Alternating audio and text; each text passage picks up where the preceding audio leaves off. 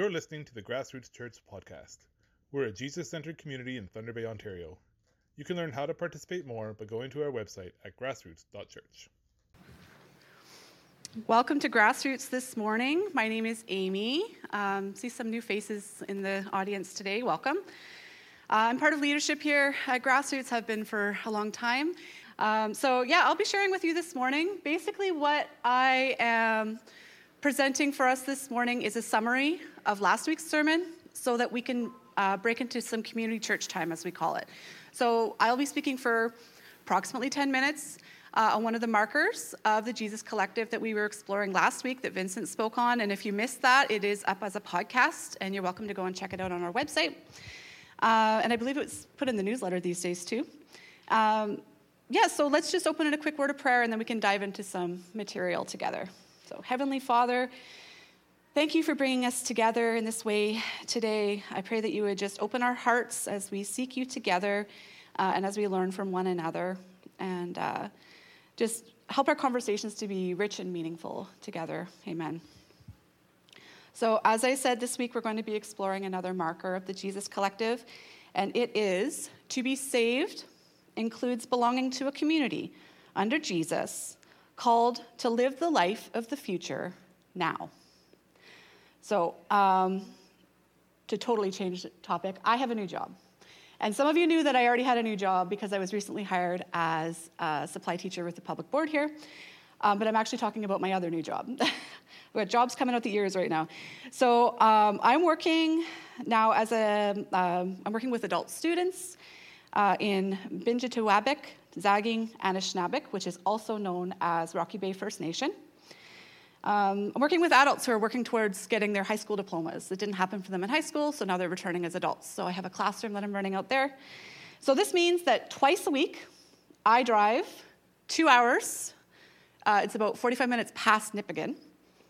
Uh, and I go to, I have a classroom that I open in that community. So that's about eight hours of highway driving a week now.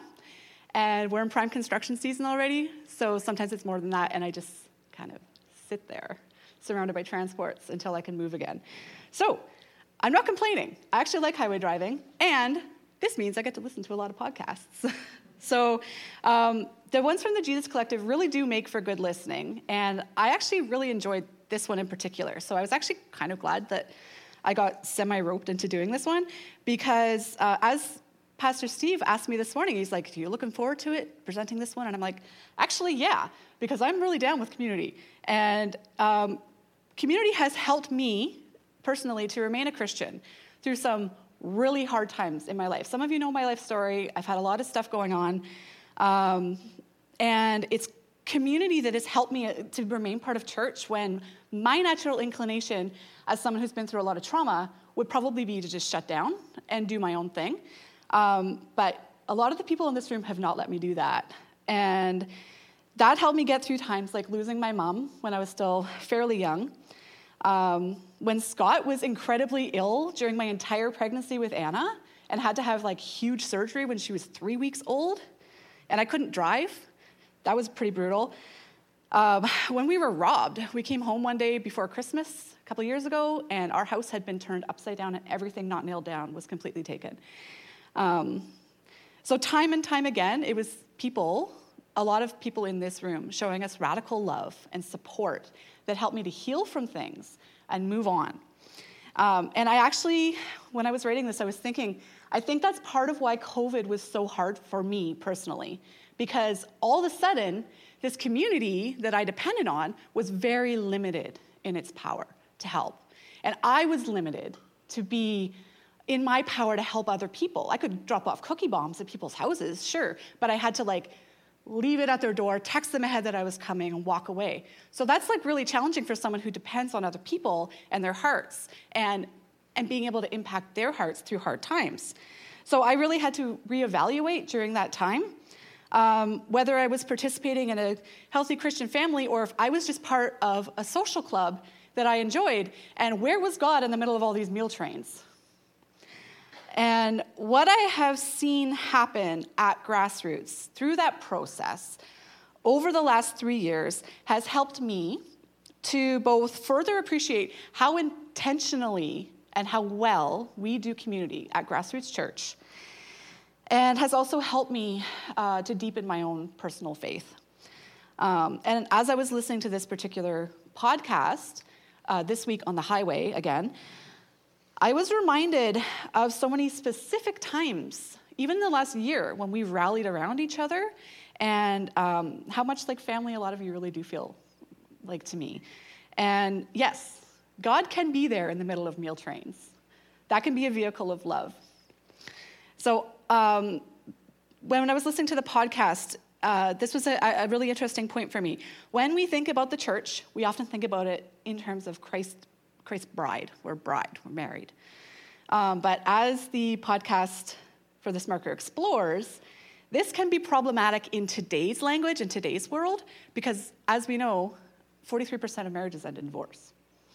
So if we're going to be married to Christ, um, the guest speaker for this particular episode, who's Dr. Paul Eddy, who's uh, he lives down in St. Paul, um, he suggests that instead we should think of each other and the church in terms of biological family.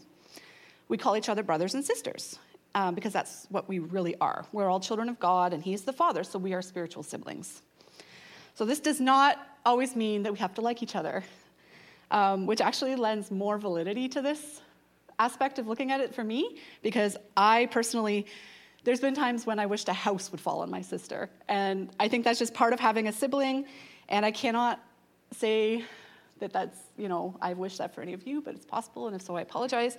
And I'm sure that you have never, ever felt that way about me, so that's okay. Um, but the strength in seeing each other as literal siblings, literal brothers and sisters in Christ, is that those moments are okay. That's what family is like. We are bonded to one another and we cannot get divorced. We celebrate joyful moments together, like a new baby and a wedding, and we weep together in times of grief and in pain. And sometimes we quarrel, and sometimes we say hurtful things to one another, and we might even become estranged. But because we are connected in this sibling way, those moments are, in the end, overcome by the strength of our bond.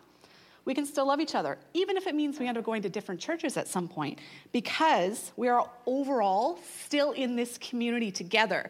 And that bond goes beyond social status, it goes beyond race, it goes beyond differences in specific values and beliefs. Um, so we are still living in community together. And this is what Jesus had in mind for us all living together, sitting with one another, no matter what lens we prefer to read the Bible through, or whether we are affirming or not.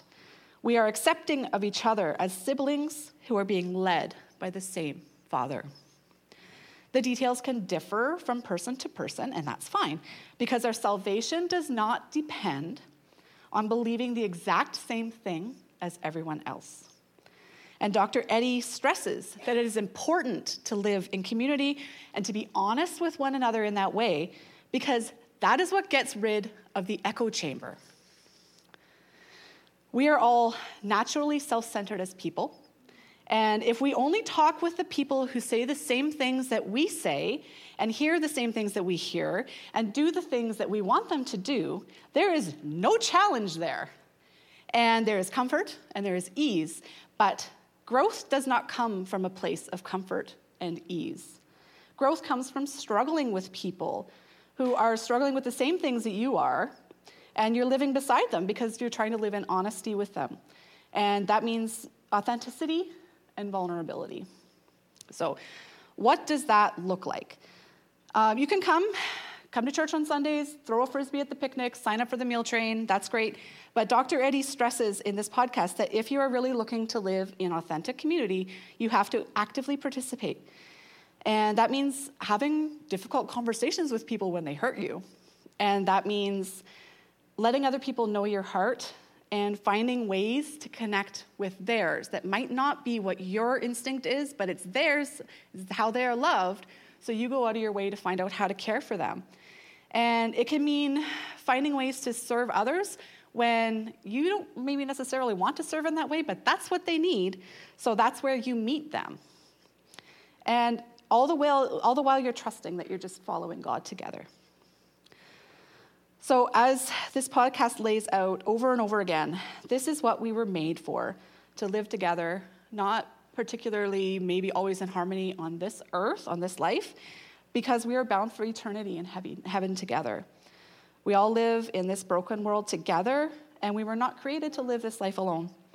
Paul understood this, and he wrote many letters to the Jewish and the Gentile Christians in Rome to try to create bonds of relationship between these very different groups. Uh, he wanted them to build up peaceful and close relationships, even though their values varied very much in some cases. So I'd like to, us to read from one of them today. Uh, it's Romans 12. So, therefore, I urge you, brothers and sisters, in view of God's mercy, to offer your bodies as a living sacrifice, holy and pleasing to God. This is your true and proper worship. Do not conform to the pattern of this world, but be transformed by the renewing of your mind. Then you will be able to test and approve what God's will is his good, pleasing, and perfect will. For by the grace give, given to me, I say to every one of you, do not think of yourself more highly than you ought, but rather think of yourself with sober judgment, in accordance with the faith that God has distributed to each of you. For just as each of us has one body with many members, these members do not all have the same function. And so in Christ, we, though many, form one body, and each member belongs to all of the others. We have different gifts according to the grace given to each of us. If your gift is prophesying, then prophesy in accordance with your faith. If it is serving, then serve. If it is teaching, then teach. If it is to encourage, then give encouragement. If it is giving, then give generously. If it is to lead, do it diligently. And if it is to show mercy, do it cheerfully. Love must be sincere. Hate what is evil, cling to what is good. Be devoted to one another in love. Honor one another above yourselves. Never be lacking in zeal, but keep your spiritual fervor, serving the Lord. Be joyful in hope, patient in affliction, faithful in prayer. Share with the Lord's people who are in need Practice hospitality. Bless those who persecute you. Bless and do not curse. Rejoice with those who rejoice, and mourn with those who mourn. Live in harmony with one another. Do not be proud, but be willing to associate with people of low position. Do not be conceited. Do not repay anyone evil for evil. Be careful to do what is right in the eyes of everyone. If it is possible, as far as it depends on you, live at peace with everyone. Do not take revenge, my dear friends, but leave room for God's wrath. For it is written, It is mine to avenge, I will repay. And that takes the onus off of us. We don't have to worry about if someone does us wrong, we don't have to worry about getting them back because that's, our place is just to love them and to live in community with them. So that takes a lot of pressure off. Um, the theme here is do not be overcome by evil, but overcome evil with good. So now we are going to put this into action. Um, this is a community church Sunday, which means that after the brief message, we are going to break into home groups uh, to do some discussion. I have sheets here that Pastor Steve has put together with some questions. So we're going to, in a moment, break into groups. If you don't have a home group, uh, maybe you're visiting this morning or you're not, you haven't plugged into one yet. That's fine. Just find a group that looks appealing and uh, have a seat, and we're going to um, just have some time of conversation together, discussion, because part of living in community is learning from one another. And challenging our viewpoints means um, you have to actually listen to other people's and be willing to share your own. So I encourage you to be authentic and vulnerable as we share together. Grab a drink, grab a coffee or tea or whatever as we rearrange chairs. Home group leaders, if you could come and get some sheets from me for your group, we can get going.